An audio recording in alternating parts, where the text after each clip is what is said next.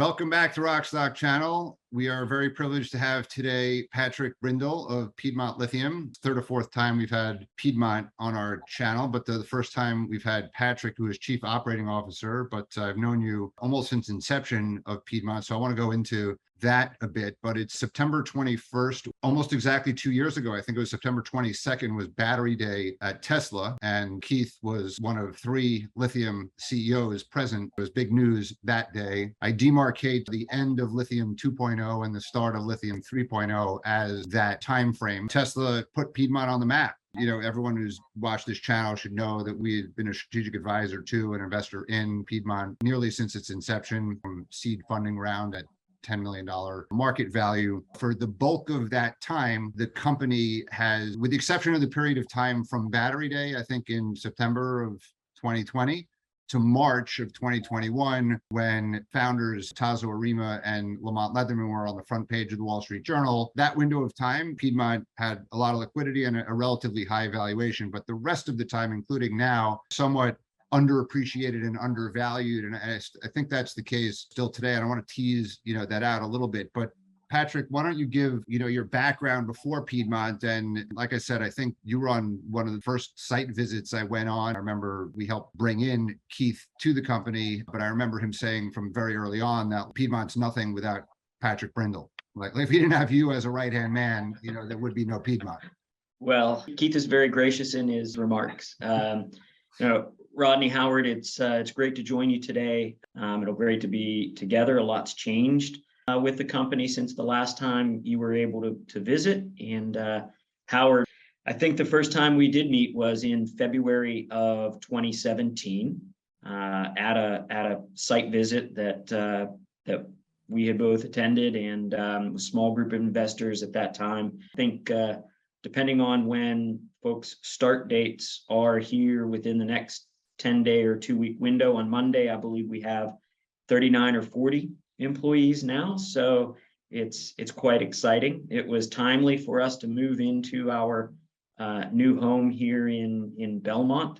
You know, it's great to have the Piedmont team all in one place. We're super excited about the next six, twelve, eighteen months. Uh, we've got a lot of things going on. We'll, we'll be talking about those this morning, but um, yeah, from those early days in the in the company till now, it's just been an amazing journey. You know, I joined the business in January of twenty eighteen after uh, almost twenty years as an E P C contractor, uh, principally in the in the coal industry, specializing in uh, coal processing and, and bulk materials handling, having worked in various coal markets around the world, U S, Canada, expatriate assignments in China, Australia, Mongolia, Russia.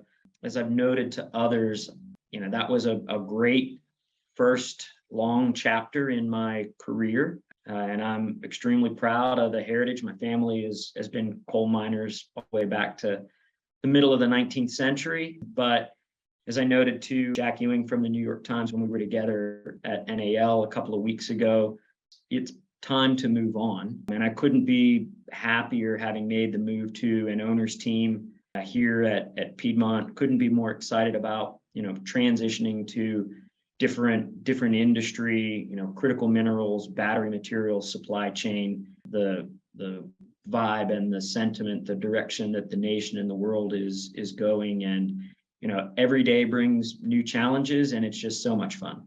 Well, that's great. Thanks for the, the background. Okay, so we, we met, I guess you were doing due diligence, you know, in twenty seventeen, and then it took you a year before you actually joined, I guess, full time.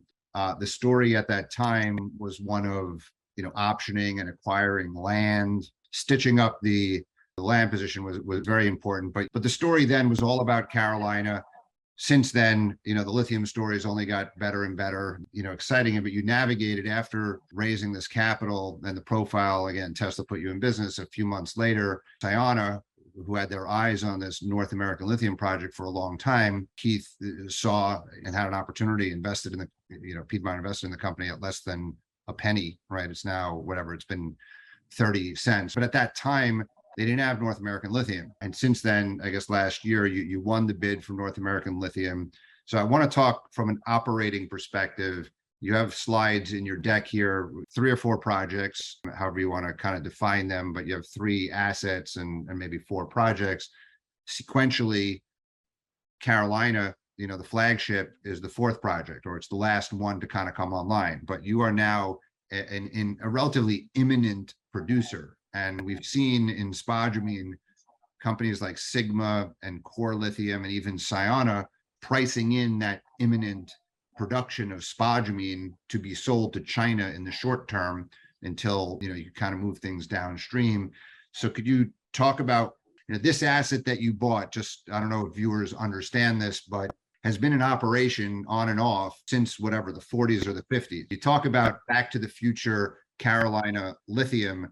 The only reason that there was Carolina Lithium was because America didn't want to get Quebec Lithium, which was this mine, for their nuclear program. They, they wanted a domestic source. So this mine was actually feeding the, the U S nuclear program. And then Canada Lithium in Lithium one point oh, I guess in the two thousand nine or ten timeframe, it was then sold to R B Energy. Then the market turned away. So the, it had problems. Then a Chinese group, Jilin Jean, took it over, and, but C A T L switched it back on. I've made a comparison, the most the recent video that I did, to M P Material. That was a failed mine, you know, it went bankrupt, but a lot of invested capital w- was put in there. The new owners bought it for a song, made some process improvements, have gotten it into production, are selling rare earth concentrate to China, and they have a five billion dollars market cap here. So you've come in, Piedmont's come in, in partnership with Sayona. You helped them get that deal over the line. And now it's fully funded, but you're making these improvements, and Sayona's saying you're going to be in production in Q one. You're kind of saying first half, so you're being a bit more conservative, I think, on, on that score. But where are you from May of this announcement to, to now? There have been some pictures of you and the Sayona team. You know, mm-hmm. How close are we to this production? And then we'll talk about the economics of that and what that means for Piedmont. Yeah, absolutely. Thanks, Howard. Uh, there's a lot, there's a lot to unpack there. I guess I, I would say, Uh, before sort of talking about N A L a little bit, you know, we we started our journey here at Piedmont like many juniors do, as a as a single asset exploration company. And, you know, where we find ourselves today is uh, is a multi-asset business via our investments in Quebec and Ghana. So mineral resources and ore reserves distributed around the Atlantic Basin that ultimately we hope will fund a, a North American-based lithium hydroxide business, where fundamentally we believe in the spodumene to hydroxide uh, thematic. Uh, we believe in the strategy of owning our mineral resources in the ground. We're having substantial equity exposure to them in order to hedge ourselves against variability in raw material Uh, pricing over over time. Um, we believe in the stronger for longer uh, thematic of both spodumene concentrate and lithium hydroxide prices. And so we think over the course of the next decade, uh, that positions us well to be an important player, uh, certainly in the U S battery supply chain, um, by our, our future projects at Tennessee Lithium and, and Carolina Lithium. But uh, we are focused over the next nine to twelve months on the mission critical effort of putting uh, the plant at North American Lithium and the mine back into production.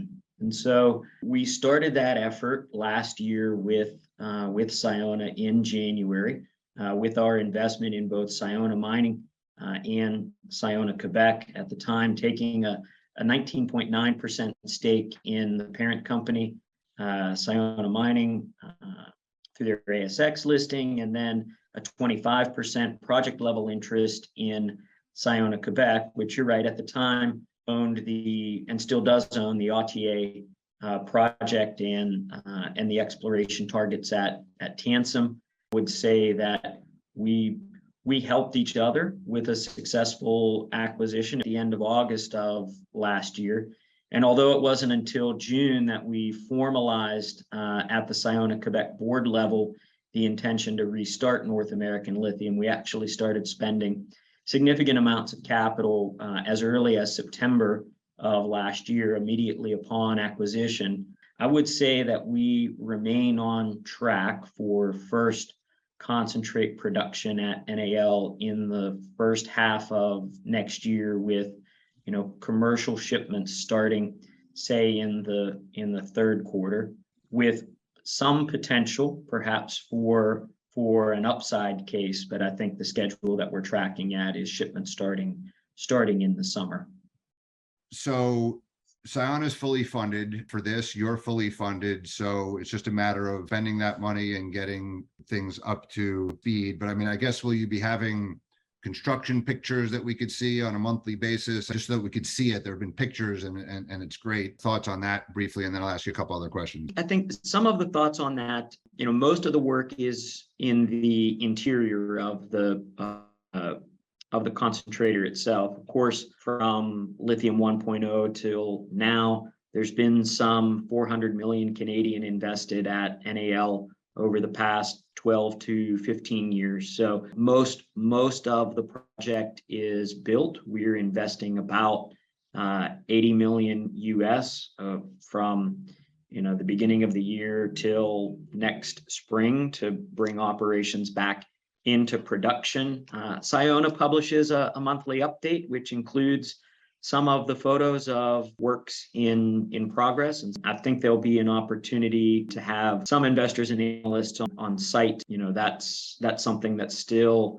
in the in the works. Yeah, we were, we were hoping that could coincide with Rodney's visit, but it looks like it's going to be a little bit later than that. I want to be clear. We, we want to we want to strike the very delicate balance between as much of the work if, as possible has been completed, so folks have something meaningful to look at, and early enough so that the weather hasn't turned yeah. sour and we're able to get everyone safely there and safely back again. Yeah, I appreciate that. Sayona is a seventy-five percent owner, you're a twenty-five percent owner, but how does the joint venture work? Like, you have fifty percent, the greater of fifty percent or, or one hundred thirteen thousand tons, and the P F S calls for one hundred sixty-five thousand tons, I think it is, or, or something like that. So based on the current plan, you're the majority of the offtake for life of mine, but you're a minority partner, but there is a joint venture kind of operating it.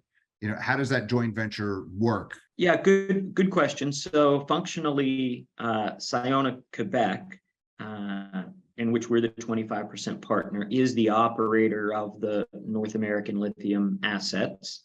Uh, over the last eight months, uh, Sayona's done a tremendous job in building out the operational team. I'm very encouraged with respect to the, the quality of the people that uh, Sayona has recruited into the business, and uh, and we're fully supportive of that team. So so they'll be the operators. Uh, they manage the day-to-day business.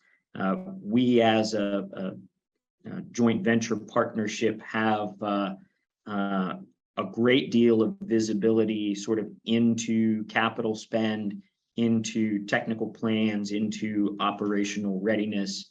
Um, I, I have a lot of visibility into the timing of spend, where we're spending money, who we're contracting it with, what schedule performance, what's budget performance, not entirely on a, on a real-time basis, but um, I have a lot of uh, a lot of opportunity to review and sign off, and, and we provide input from Uh, from our side in a support capacity.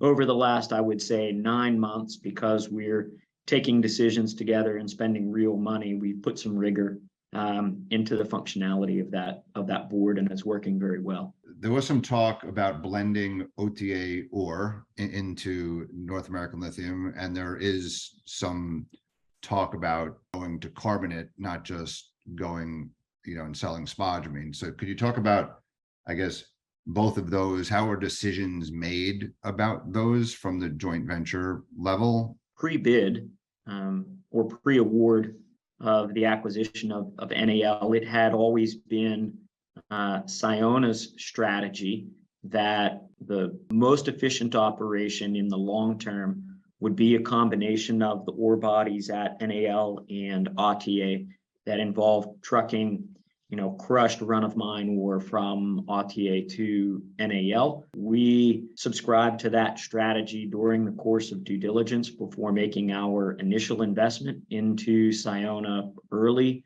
last year. And so it remains the plan upon completion of all permitting activities and capital construction at uh, O T A to to run that processing model. And, and that'll be about a two-thirds, one-third uh, run-of-mine ore split, with two-thirds N A L ore, about one-third O T A ore feeding into the, the plant. The elegance of that is that, you know, the O T A mineral resource itself is not substantially different in terms of head grade, but it's fewer, larger lenses of spodumene-bearing pegmatite with substantially less dilution material than has historically been seen at N A L. So on a fully diluted basis, our expectation is that, you know, the head grade going into the plant would would increase. The, the burden on the ore sorting equipment that we're expanding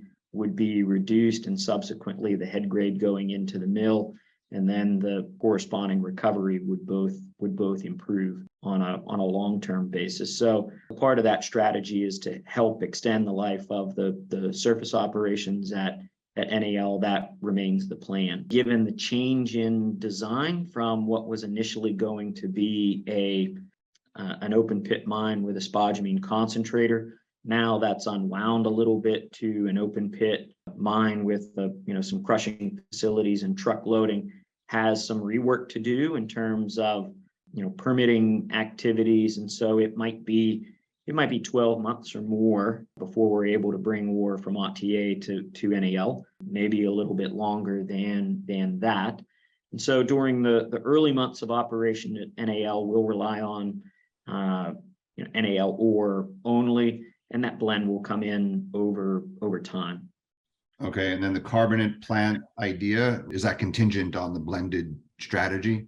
No, it's they're they're separate issues. Um, you know, in a recent press release from Sayona providing a market update, they noted that um, the carbonate plant uh, at N A L is fifty percent constructed. I, I would say that from from our perspective, if you look at other conversion plants that have been built in recent years, um, you know, what's actually in the plant at La Corne probably only represents about fifty percent of the, the equipment and the capital needed for a fully functional carbonate plant. So we're not doing any work in the carbonate plant today.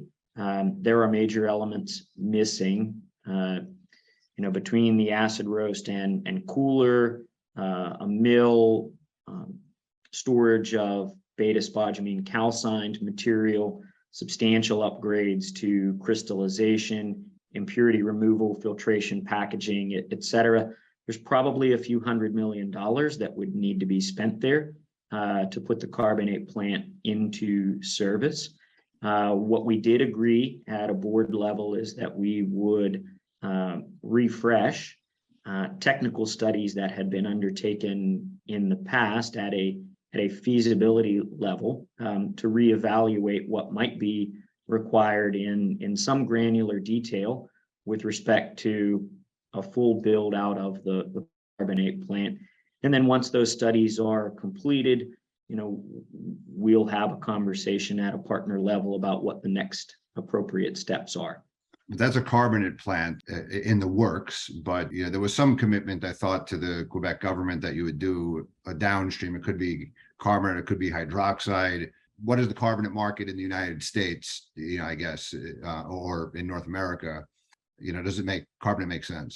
Yeah, it's a it's a, a good question. I think um, you know what what your question leads to is that we we have optionality. Um, because we have elements of an existing asset uh, in place.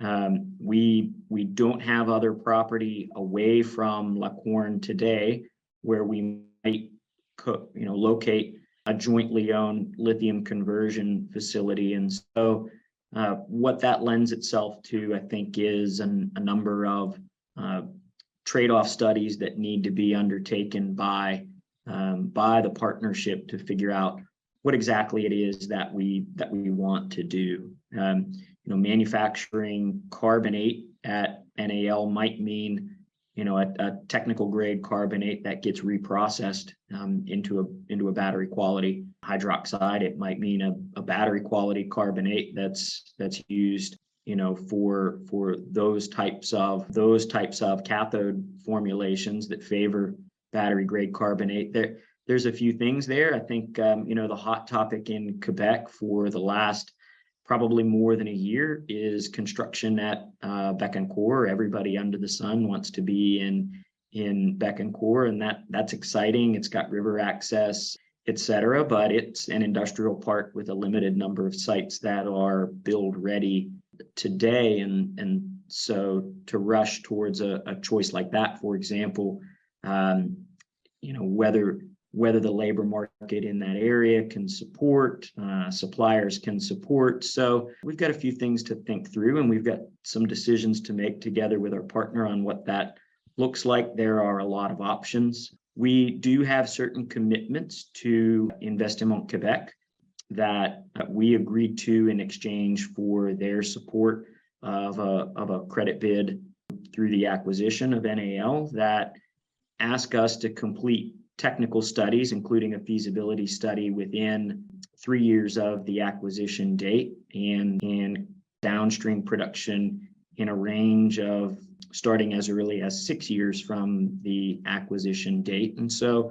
those aren't, you know, tomorrow or or next year, but they're not that far out into the future if you consider how long it, it takes to permit a facility like that, to raise the capital needed to bring it to market and start and start production. So, you know, Namaska with Live Incorporated could be building hydroxide, and you have optionality. Why couldn't you sell spodumene into that or, or other downstream facilities that Piedmont's building, or with the Inflation Reduction Act may just be economically better for the joint venture to build in America, for example?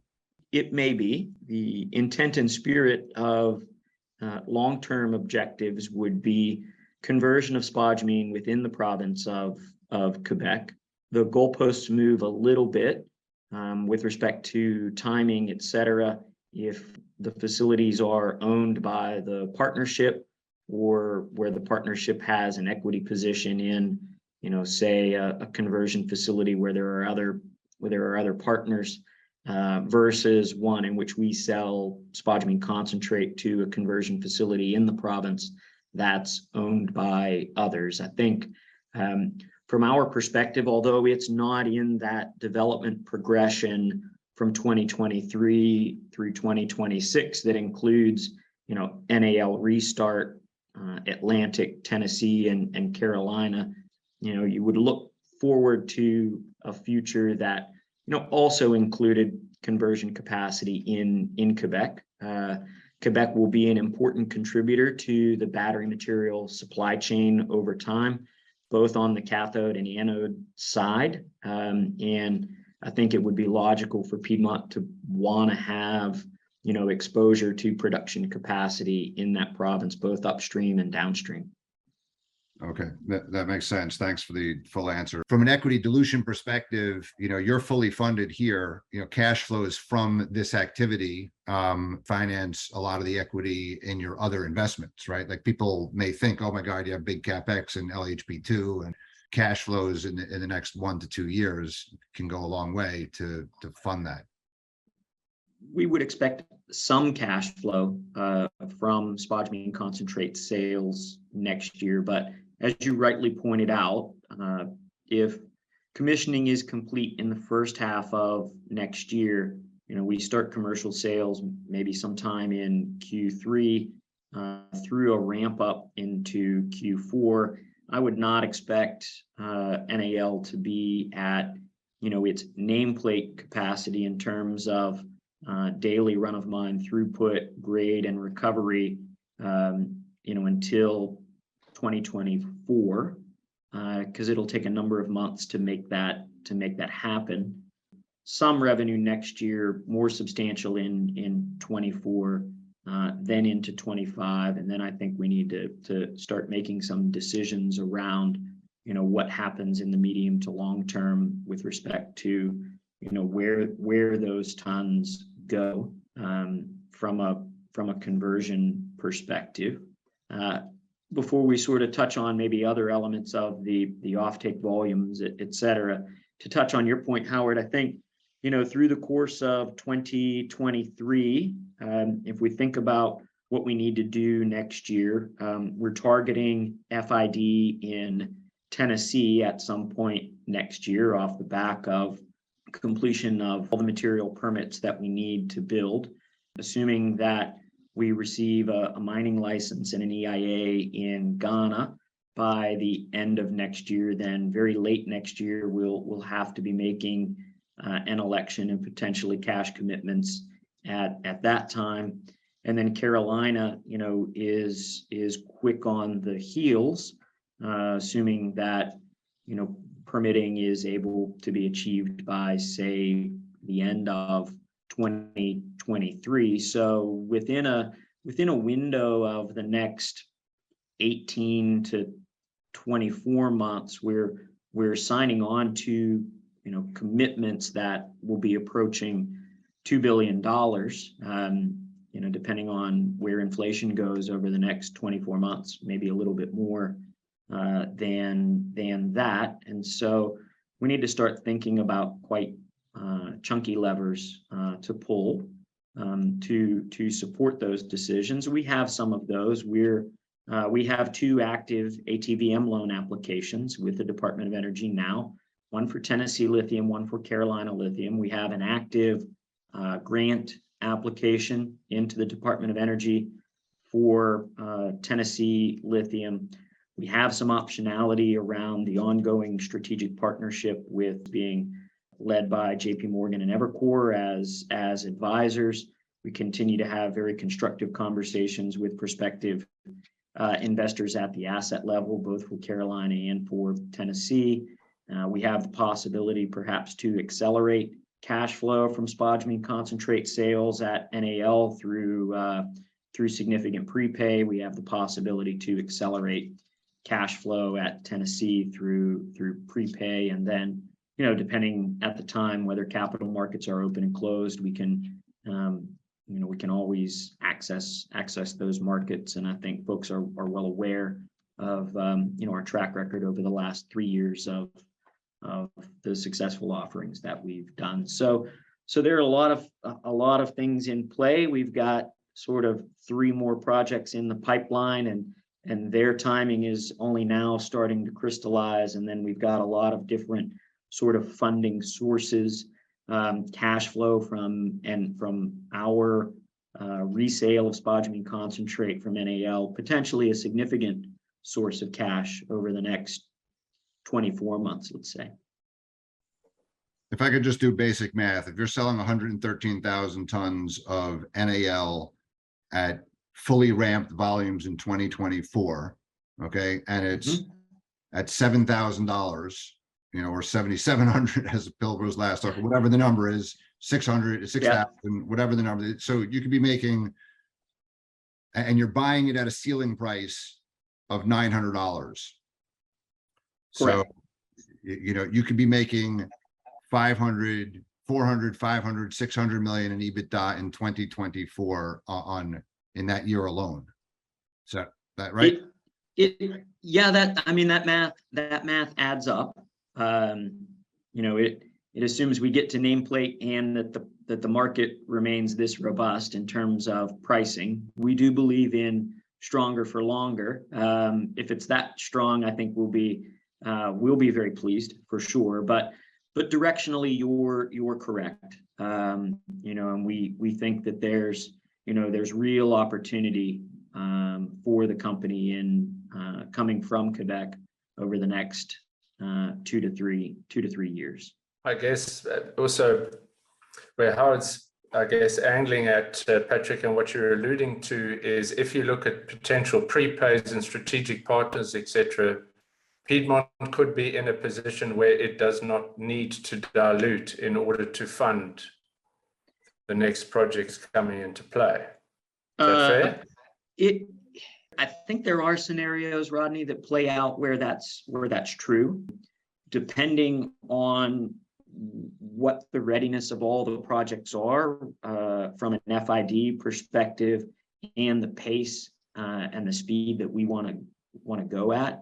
Uh, maybe that's you know maybe that's not true, but I think if all the stars align between loans, grants, strategic partnership, uh, prepay, et, et cetera, um, and we're disciplined about how we deploy capital, you know, we certainly reduce the need to rely on capital markets. Yeah. Okay, great. If one looks at Atlantic, depending on how you develop that asset and, and the size and scale of the resource by the time F I D comes, that's not a massive commitment relative to what you'll be getting and what it'll produce. Exactly. And, you know, I sort of think about the progression of our capital projects program is, is good for a junior company like Piedmont. Um, as aspirational as we want to be to take on a project of the, the scale of, of Carolina Lithium, billion dollar CapEx, you know, it's an engineer's dream to, to build something like that. If you're not prepared, the team doesn't function well, and it doesn't have the, the expertise and the technical chops, uh, a dream can turn into a nightmare. So the idea that You know, we're deploying twenty million dollars of cash in an eighty million dollars program to support N A L. You know, that builds our team skill set and our partners. Then we come out here and we deploy, say, one hundred million dollars in Atlantic, and we build a, a greenfield, uh, open pit, D M S only mine and spodumene concentrator. Then we move to Tennessee and we deploy six hundred million dollars. We build a standalone chemical plant, and lastly, you know, we come back to Carolina and we build the most most challenging, largest, most complex project in the portfolio. And I think that that sequence kind of is how we're going to transform ourselves from that single asset junior Howard that you first visited back in twenty seventeen to, you know, being among the largest lithium hydroxide producers in North America in five or six years' time. I think I think kind of what gets lost from an investment perspective is, yes, and you have all of that potential, but I guess based on how it's maths, if we broadly look at it in terms of the timing and ramp of North American lithium and then the timing and ramp of Atlantic is, you know, potentially in twenty twenty-five, if all goes according to plan, because D M S should ramp pretty quickly based on the experience of some of the other assets that have. If you've got two hundred fifty thousand tons of attributable spodumene concentrate and you make a four thousand dollars margin on it, that's a billion dollars in EBITDA before you've done anything else with the other downstream assets. You may view Piedmont in an evolution from Carolina Lithium with some of these other assets that have and projects that have been either acquired or created over time that that maybe the market doesn't yet understand well. People are only getting exposed to those those stories. They're still works in progress. I think um, you know, our journey here locally, you know, in terms of the the timeline to receive all of our approvals and and start construction is well documented. So, you know, if you if you sort of followed the Piedmont story, you may view us as a North Carolina story with a bit of a permit overhang and some of these other things that are out there that aren't quite well understood. And I was speaking with uh, with an investor last week who has been in the stock in the past, and they asked, you know, how, how should I think about all these things? And my suggestion was, well, um, pretend you didn't know anything about Piedmont Lithium, and this was your first exposure to who we are and what we're trying to achieve, and, you know, build your model and make your decisions based on the sequence of when we intend to bring product to market and the relative certainty or uncertainty that all those things will be successful and, and when. And so on that basis, you you start with the restart at North American Lithium and the attributable offtake agreement, and then you migrate into the other projects. As a prospective investor, that that may or may not change your point of view on what our valuation should be. Take on that point. If I look at Sayana's stock, its market cap two billion Aussie, so call it like one and a half billion U S.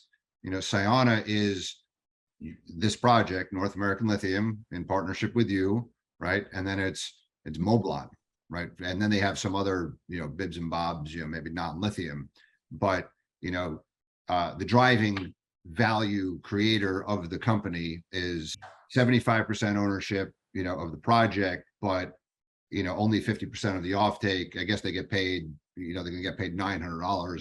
There's just a disconnect just on that alone. You, you have material additional projects, you know, on the side of you, and you know, your valuation is lower. That just people just aren't pricing in North American Lithium, in in my opinion. You're right. The people who who are fresh to the story should look at this first. I, I think that it's largely been ignored. Some of your sell side analysts have started covering it. That's true. That's great. Maybe people aren't pricing in the the potential of North American Lithium, you know, whether from our side or or from Sayona's side. Patrick, so given you, that you've got near-term producing assets, can you give our listeners a sort of a sense of how strong downstream demand is for lithium, and um, and you know, the extent to which the importance of local production in North America is for uh, for the regional O E Ms?